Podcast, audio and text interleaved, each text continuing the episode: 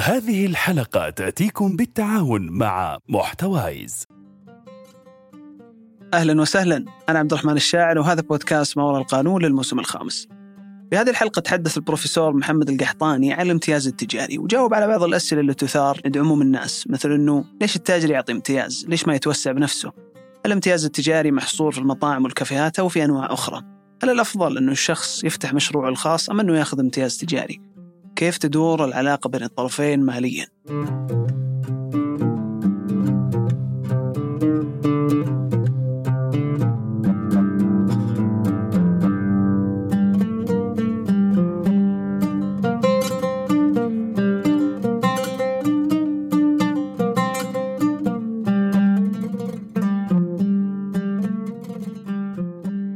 والله دكتور محمد. الله يسلمك إن شاء الله. شلون صحتكم؟ والله الحمد لله الله يبارك نورت الرياض بوجودكم الله يطول عمرك النور نورك يا حبيبي. الله يرفع قدرك. دكتور محمد ما شاء الله كنتم من أوائل الأشخاص اللي كان لهم نظرة مستقبلية لقطاع الامتياز التجاري. وكان لكم كتاب نشر في سنة 2003 كان من أوائل المؤلفات في العالم العربي اللي تحدثت عن الامتياز التجاري.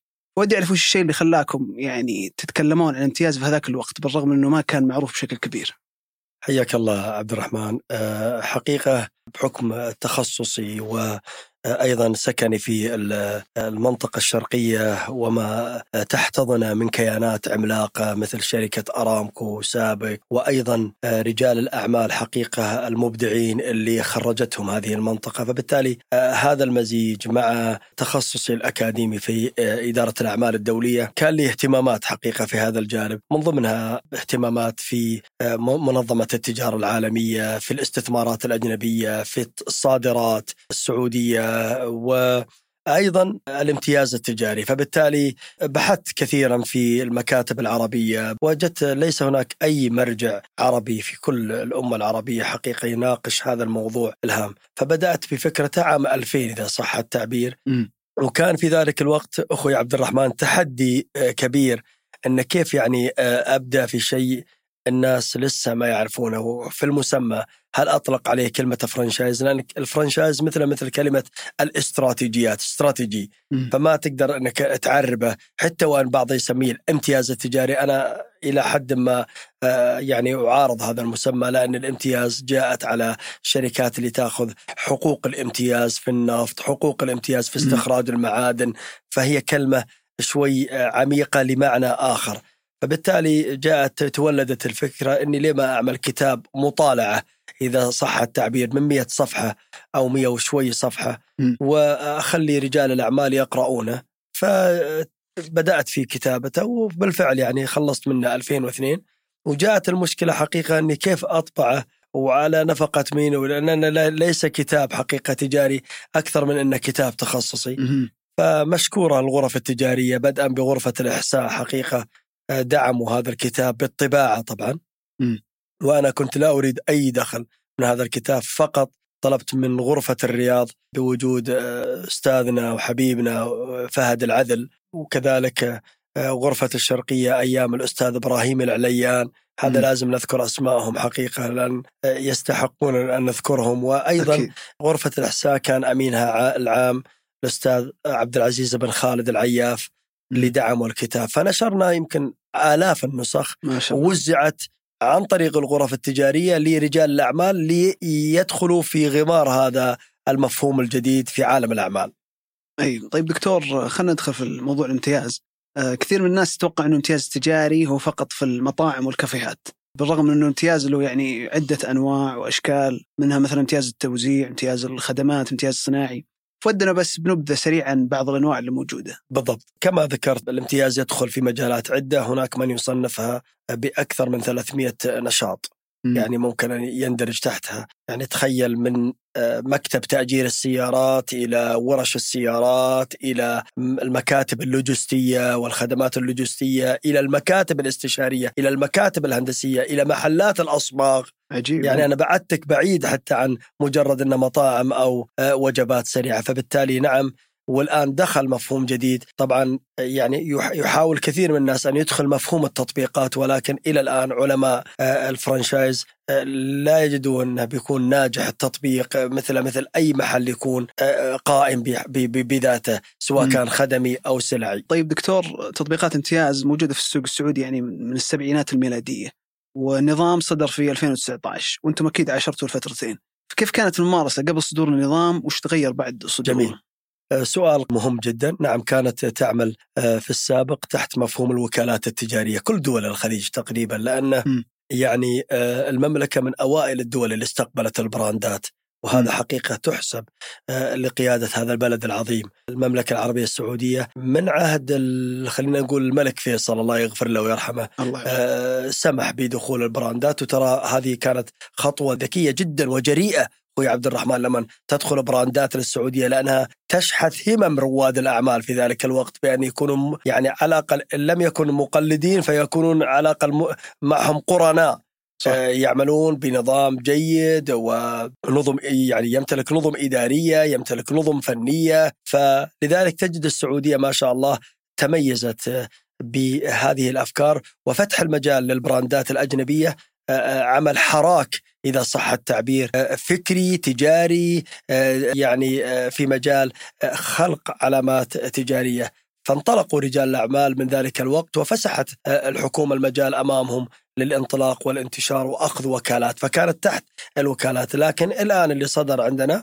حقيقة بوجود هذه القيادة الحكيمة قيادة مولاي خادم الحرمين الشريفين ملك سلمان الله يحفظه ويطول بعمره إن شاء الله وأيضا سمو سيدي ولي العهد اللي دائما حقيقة أحب أن أطلق عليه الهبة الربانية لهذا البلد الأمير محمد اللي نقل كل شيء نقلة نوعية ومن ضمنها كسر كل الحواجز صح. كل ما رأى شيء يضيف للمملكة العربية السعودية يحاول أن يسهله، فبالتالي نعم صدر قانون الامتياز التجاري وأعطى مجال. لذلك تشوف ما شاء الله هناك حراك كبير جدا من البراندات السعودية اللي تبغى أن تثبت وجودها ويكون لها السبق في المنح. لكن لنا وقفة مع كيف يكون المنح الحقيقي، كيف تكون أنت مثلك مثل البراندات العالمية، هناك شروط وهناك أمور لابد أن تتوقف عندها كمالك لعلامة تجارية متميزة.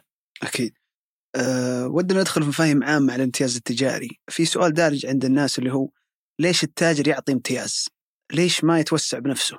جميل. في طال عمرك آه، نظرية القرود يسمونها. دائما لما يكون على كتفك أربع قرود وواحد يبي يلاعبه من بعيد وينقز عليه بيريحك. يعني وال- والقرود هي ال- اللي تكهل عاتقك الإجراءات اللي تجي فوق ال- الكتف. هذا هو. لأنك إذا أنت ليش تمنح franchise؟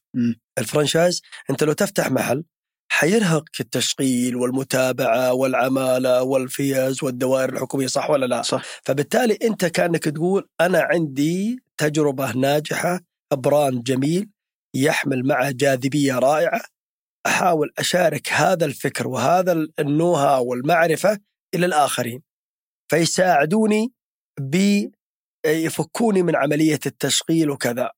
نعم أنقل لهم التدريب وال know-how ومع ذلك أنت تضمن حقك. تجيك نسبة نظير جهدك وتعبك في ال brand حقك وعلامتك التجارية، فأنت كل ما توسعت بال brand زادت قيمة علامتك التجارية سوقيا وأيضا جاءتك عوائد مالية من هنا وهناك وكذلك انتشرت فبالتالي حتى يعطونك الثقة لأنك بتكون عندك ملاءة مالية تعزز مفهوم تطوير المستقبلي لعلامتك التجارية وما لديك من أفكار وطموحات لنشاطاتك القادمة. طيب دكتور ما إنك جبت طاري النسبة يعني من خلال الممارسات الدولية اللي اطلعت عليها واطلاعكم على السوق آه، عادة كيف يتشكل ربح مانح الامتياز أو الشخص اللي أعطى امتياز لشخص آخر؟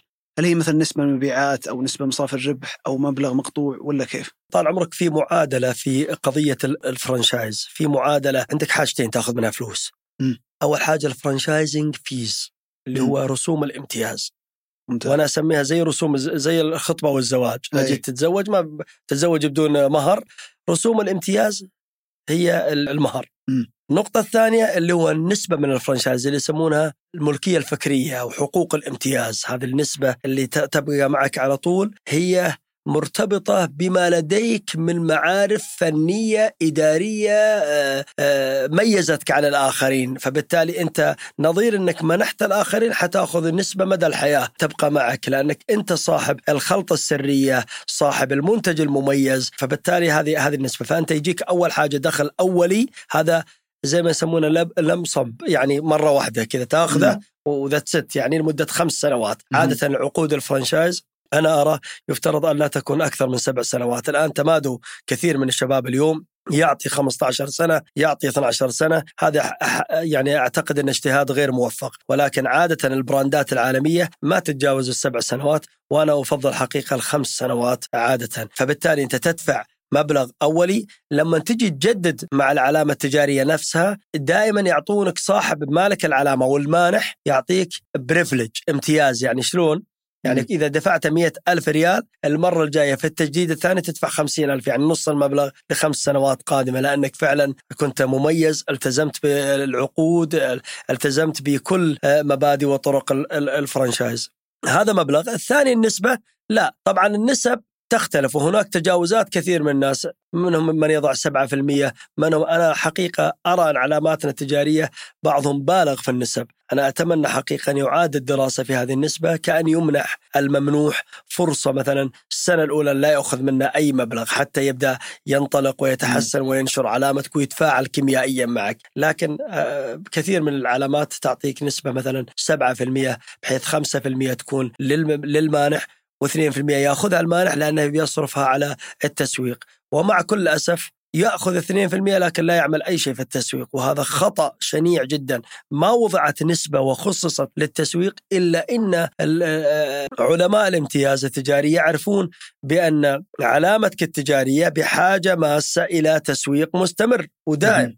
هذه. النسبة اللي تذكرها دكتور هل هي نسبة من مبيعات ولا من صافي الربح؟ لا هي نسبة من المبيعات. ما عندك control ما تقدر تتحكم فيه. تعرف أنت الأمور المحاسبية تستطيع أنك ترفعها وتنزلها على كيفك يعني. صح. لكن هي تجيك من نسبة المبيعات وعادة كثير من الشركات المتقدمة الكبيرة تربط ال system حقك معاهم يعني يكون ربطهم أيضا مع الكاميرات الداخلية.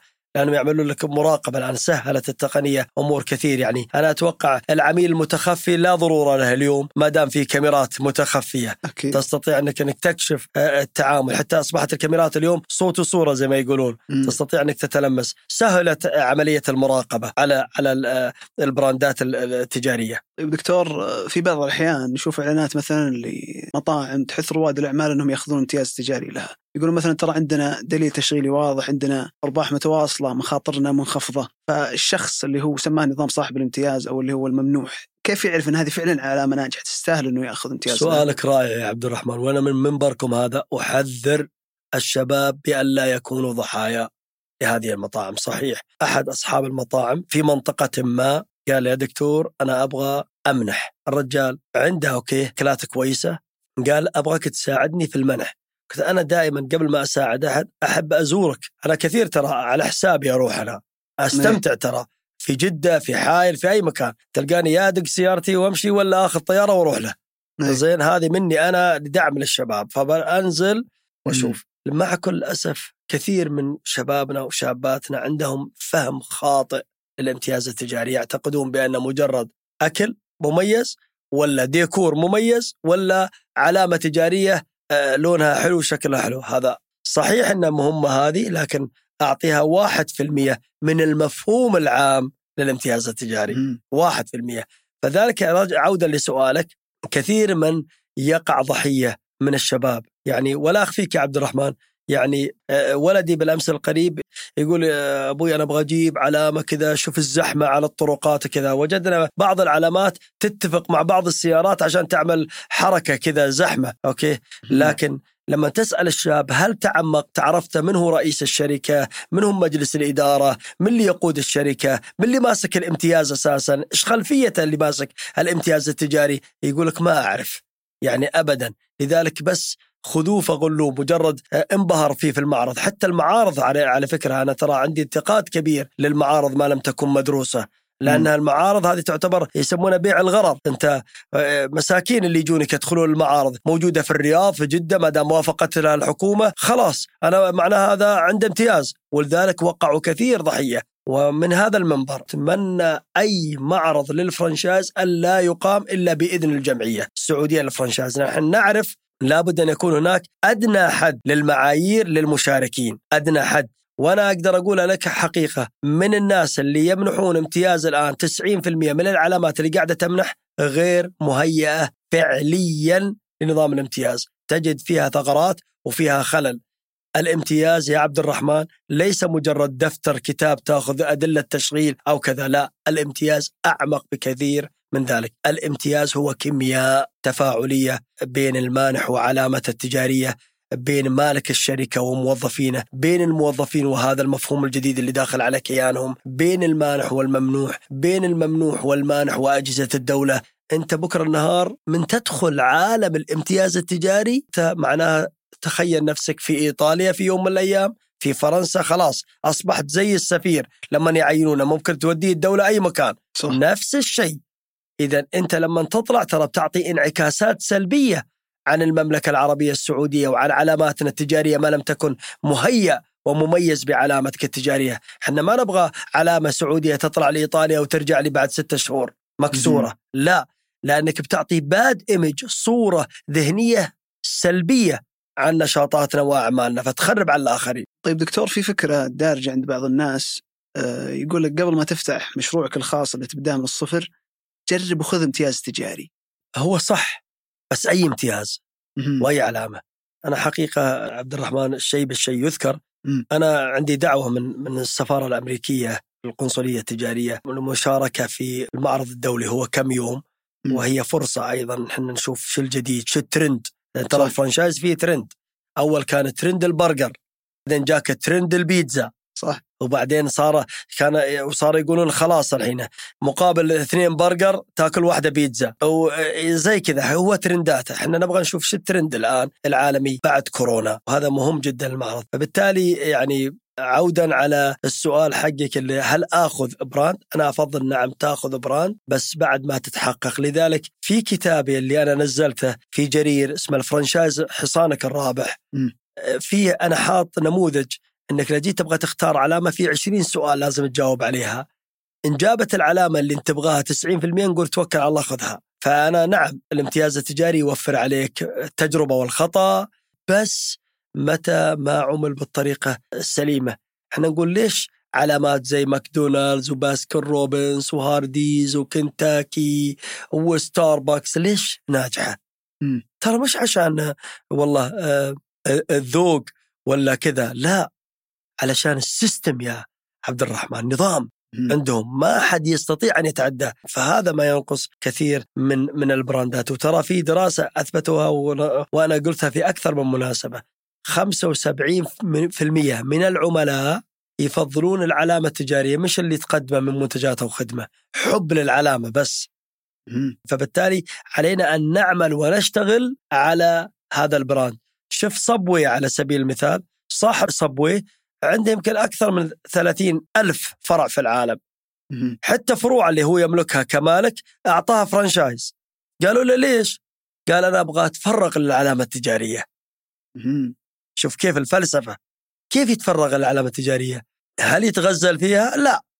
يشوف يطورها يشوف الألوان منسجمة يعمل زيارات مفاجأة يضيف بعض الخدمات يضيف بعض المنتجات. هذا هذا الاهتمام بالعلامة التجارية. مثلها مثل الطفل اللي تربيه. كل ما أعطيته أعطاك. صح. دكتور ودنا نتكلم عن الجمعية. أنتم يعني ما شاء الله من الأشخاص اللي أسسوا الجمعية في نعم. السعودية وكنائب رئيس مجلس الإدارة. أه، ودنا نتكلم أكثر عن النشأة وعن الخدمات اللي تقدمها الجمعية. جميل. الدولة رعاها الله طبعا حريصة كل الحرص ويعني على أه، إعطاء الجمعيات أهمية قصوى. السعودية العظمى أنا في 2000 لما مسك مولاي خادم الحرمين الشريفين أنا من أطلق اسم السعودية العظمى لأنها عظيمة بمقدساتها عظيمة بقبر محمد صلى الله عليه وسلم الصحابة عظيمة بملوكها عظيمة بشعبها عظيمة بأرضها عظيمة أنها لم تستعمر مثلها مثل باقي دول العالم. فبالتالي نحن السعودية العظمى. آه، لما حقيقة فتحوا المجال في بلدنا للجمعيات. الحمد لله وزارة الموارد البشرية ممثلة في أخي المهندس أحمد الراجحي مشكورا دعموا هذه الجمعية وأسسناها وكنا عاملين دراسة. عندنا رؤية ورسالة واستراتيجيات وأهداف وراعينا فيها عدة أمور، راعينا فيها ثورة الشباب التجارية، لأن عندنا ما شاء الله 70% من سكاننا اللي ذكرهم سمو ولي العهد الله يحفظه. كلهم من الشباب. راعينا هذا الطموح اللي انت قاعد تعيشه يا عبد الرحمن. الحراك راعينا الشيء هذا. راعينا طال عمرك آه، مسألة آه، البنش مارك آه، يعني ما حط اخترنا أي شيء. لا اخترنا الدول المتقدمة. أمريكا بريطانيا أستراليا. الدول هذه كيف نجحت في عالم الفرنشايز. قدمنا بروبوزل جات الموافقة عليه. كنا حقيقة أنا من ضمن الخمسة المؤسسين معاي كلهم أخواننا. إذا تسمح المجال أني أذكرهم. دكتور خالد أمين محامي وأستاذ محمد إبراهيم المعجل والدكتور علي المالكي. من رجال الأعمال الناجحين المتميزين في الفرنشايز والأخ الحبيب ثامر العبود أيضا يمتلك علامات تجارية إيطالية وكذا. فكان الفريق جميل يعني اجتمع فيه الفكر الأكاديمي التجاري القانوني آه، الشبابي أصحاب العلامات المحلية اللي عندهم علامات أجنبية. فعملنا هذا المزيج فجاءت الموافقة والحمد لله تأسست في جدة والآن وزارة التجارة حقيقة دائما عينها على الجمعية. وحنا حقيقة واحدة من الأمور يا عبد الرحمن اللي نحرص عليها في الجمعية أن ننشر ثقافة الوعي وننشر الفكر السليم حتى نرى علاماتنا إن شاء الله في 2030 إن شاء الله تراها في باريس تراها في روما تراها في فيينا. في واشنطن في جميع الدول العالمية بإذن الله تعالى. طيب دكتور ودنا ندخل في العلاقة بين مانح الامتياز وصاحب الامتياز اللي هي المانح والممنوح وندخل في الالتزامات اللي تكون آه، بشكل معتاد على الطرفين في علاقة الامتياز التجاري. هي العلاقة بين المانح والممنوح علاقة قانونية من الطراز الأول ولكن قبل القانونية أنا دائما أشوف إنها علاقة عائلية. دائما إحنا نقول للمانحين لما تجي تعطي الممنوح أصبح جزء منك لا يتجزأ لأنه بيكون معك في العائلة حق الـ brand حقك. صح. فبالتالي لابد أن يكون هناك تفاعل كيميائي نفسي فسيولوجي أوكي مع بعض بين المانح والممنوح حتى يكون في الانسجام. بلا شك بما أنك بعد قانوني يا عبد الرحمن العلاقة اللي بين المانح والممنوح علاقة قانونية يفترض أن يكون هناك يعني التزام حرفي بكل شيء. فبالتالي العقد القانوني لابد أن يكون تفصيلي. بعض العقود تتجاوز 150 صفحة. و200 صفحة لأنه يحط كل شاردة وواردة في هذا العقد لأنه كيف يضمن حقه؟ يعني تخيل الـ process يعني أنت لو جيت دخلت مثلا خليني أعطيك مثال لو دخلت مطعم زي ماكدونالدز على سبيل المثال ترى اللي أنت تشوف الخلية النحل ترى معمولة مش معمولة أي, أي كلام تشوف كيف السرعة حقتهم بدون التصادم تقول كيف ذولا ضيق المكان؟ لكن هذه ما جاء ما جاءت من فراغ عمل هندسي دقيق وتدريب آه، دقيق جدا. كل هذه ترى توضع في عقود الفرنشايز العقود تحميك تحمي علامتك التجارية تحمي ما لديك من آه، أفكار فنية وكذلك آه، ابتكارات إبداعات. فالعلاقة علاقة قانونية جدا التزامية على كلا الطرفين لا على المانح وعلى الممنوح. لذلك النظر نظام الامتياز لما نزل الممنوح يعرف بأن على عاتقه مسؤولية أمام الله عز وجل. قبل أن تكون مسؤولية قانونية زين والمانح أيضا عليك مسؤوليات أنت ملتزم بالتدريب ملتزم بالدعم ملتزم بتقديم كل حاجة وهذا ما تفقده كثير من علاماتنا اليوم يا عبد الرحمن. طيب دكتور من خبرتكم في المجال عن كثب واطلاعكم على المشاريع، وش هي أبرز المشاكل اللي ممكن تطرأ بين الطرفين واللي نقدر نتجنبها؟ أول حاجة غياب التواصل مع كل اسف. مم. يعني يعطيك العقد وقع وذاك وجه الضيف يعني ما عاد تشوفه، وينه ما أدري. عجيب. أي يعطي شخص وهذا مشكلة. هنا تجيك انقطاع. فأنا أشوف أول مشكلة تقع بين المانح والممنوح هو ضعف التواصل. وهذا أكبر عدو لنجاح الفرنشايز. لابد إنك ترد. فبالتالي أنت دائما أنا أنصح الشركات أن تكون عندك إدارة خاصة بالامتياز التجاري داخل كيانك. مهمة الشخص هو التواصل عبر الإيميل بشكل دقيق. كل صغيرة وكبيرة أي مشكلة تعترضك ارفع فيها إيميل. وبالتالي على المانح أن يرد رأسا أن يكون هناك شخص أنا ليش أنا أعطيتك رسوم الامتياز التجاري؟ وليش أنا أعطيك نسبة من مبيعاتي وتعبي؟ اللي أنا أبغاك في مثل هذه الحالات. فبالتالي يفترض عليك أنك ترد علي وتجاوب على أسئلتي وتجاوب على كل صغيرة وكبيرة. أيضا نقطة مهمة يا عبد الرحمن سؤالك جدا غاية في الأهمية اللي هو أنا دائما أقول فاقد الشيء لا يعطيه. ما تعمل علاماتنا التجارية تروح المكاتب غير مؤهلة. صحيح عندها رخصة لكن أنا أتكلم فكريا غير مؤهلة. فيعملوا لك نظام الامتياز وأنت كصاحب علامة تجارية مسكين. يا غافل لك الله لأنك فاقد للشيء ما تعرف محتويات هذا النظام. فتأخذ الكتيب وعملت لك دعاية وأنا أمنح. لكن ما تعرف إن فيه process في خطوات عملية. الشيء الثاني مع كل أسف روح الـ franchise تجدها غائبة. تقول أنا عندي نظام الامتياز سوت لي شركة فلان وعلان. إي بس روح الـ franchise غايبة. ليش غايبة؟ لأنك أنت بدايتك خطأ واختيارك للمكتب والاستشاري خطأ فبالتالي ما بني على باطل فهو باطل. هذا ما يتم مع كل اسف وأقدر أقول لك واسمح لي أقولها من خلال منبركم 99% من العلامات وقعت في هذا الخطأ. وهذا لذلك تشوف علاماتنا مسكينة محلك سر أو إذا شفت نجاحات بس مجرد نجاحات مؤقتة لكن لو يطلع برا أنا دائما أقيس نجاح علامتنا بخروجها برا. إنه فعلا حتى اللي يمثلك برا تلقاه يستفيد من دي 1 ماديا من علامتك لكن شو الفائده أنا ما أستفيد؟ أنا ما أبغى علامة لو أحقق من وراها ربح.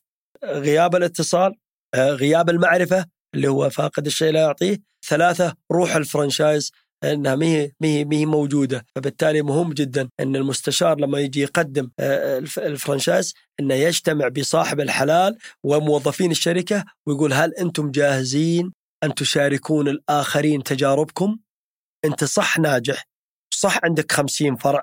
فروع ما توسعت إلا وأنت ناجح. هل عندك استعداد أن تمنح الآخرين وتشاركهم نجاحك؟ إذا جاوبك نعم تقول اكتب لي ورقة.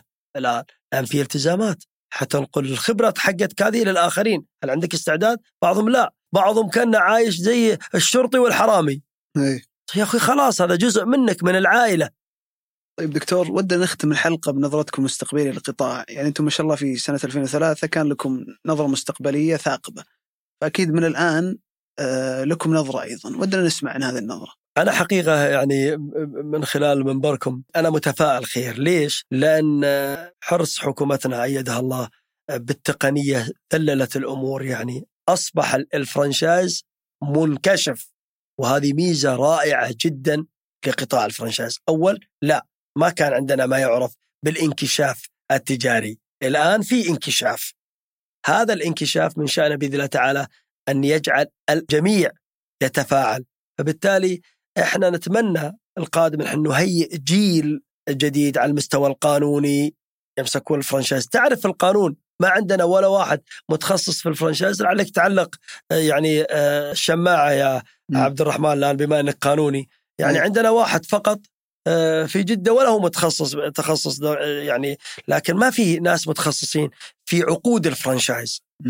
وهذا طبعا مطلب أساسي جدا يعني نحتاج ناس في الرياض نحتاج عشرات نحتاج في الشرقية نحتاج و... ونحتاج في الغربية نحتاج في مناطق المملكة. يكون تخصص الدقيق هو عقود الفرنشايز خصوصا الناس اللي في مجال العقود. اثنين نحتاج ناس في مجال أدلة التشغيل. كيف يعملون أدلة التشغيل للشركات؟ هذه ترى فيها فلسفة فيها فن.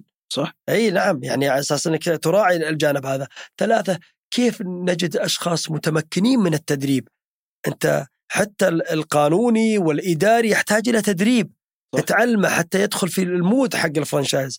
فبالتالي الثلاث نقاط هي مرتكزات إن شاء الله اللي حنشوف مستقبلها مع قبل 20 30 بإذن الله تعالى اللي هو بناء فكر التدريب، بناء فكر القانون في نظام الـ franchise، بناء فكر الأدلة أو أدلة التشغيل اللي يقوم على أساسها النظام الكامل لل franchise، هذه هي صراحة الكرسي ذو الثلاث أرجل إذا صح التعبير، فالمستقبل إن شاء الله مشرق في ظل الانكشاف والانفتاح والشفافية اللي تشهدها حكومتنا الرشيدة ومؤسساتها من القطاعين العام والخاص. دكتور اللي حاب يستزيد أكثر حول هذه المواضيع، أعتقد عندكم مساحة أسبوعية على الامتياز؟ نعم عندنا مساحة وضعناها كل جمعة الساعة 9 مساء وندعو من منبركم الجميع انه يلتحق ويطرح سؤاله دائما أخليها مفتوحة أنا اعطي درس بس لمدة ربع ساعة مبدئيا على الفرنشايز ثم نفتح المجال للي عنده أسئلة أو عنده استفسار يطرحها وإذا عرفنا الإجابة أجبناه وإذا ما عرفناه قلنا تعالنا على الخاص ونبحث لك ونرد عليك.